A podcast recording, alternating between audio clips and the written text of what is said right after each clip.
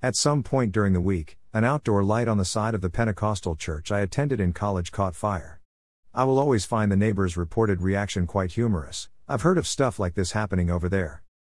We, of course, weren't running around setting our lights on fire. But we were engaging the Holy Spirit throughout our services and seeing the supernatural at work in response. And those kinds of stories get around. So much so that despite any disagreements people had with this church, more and more filed in to see what God was up to. Prophetic words were spoken, healings happened, and people were knocked to the floor by God.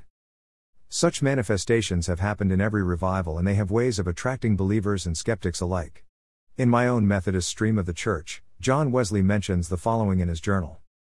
We understood that many were offended at the cries of those on whom the power of God came, among whom was a physician, who was much afraid there might be fraud or imposture in the case. Today, one whom he had known many years was the first, while I was preaching in Newgate, who broke out into strong cries and tears. He could hardly believe his own eyes and ears.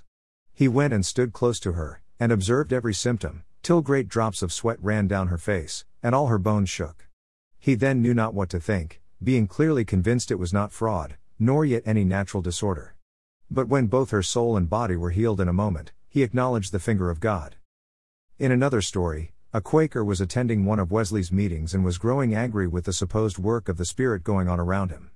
Wesley describes him as biting his lips and knitting his brows, when he dropped down as thunderstruck.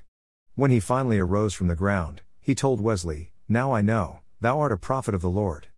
In a similar situation, Wesley watched some people shake around on the ground more violently than he had ever seen. Wesley prayed that God would not suffer those who were weak to be offended, but despite his prayers, one woman was quite angry. But then, Wesley documents her as having dropped down, in as violent an agony as the rest. When the Holy Spirit shows up, it gets people's attention and outreach comes naturally.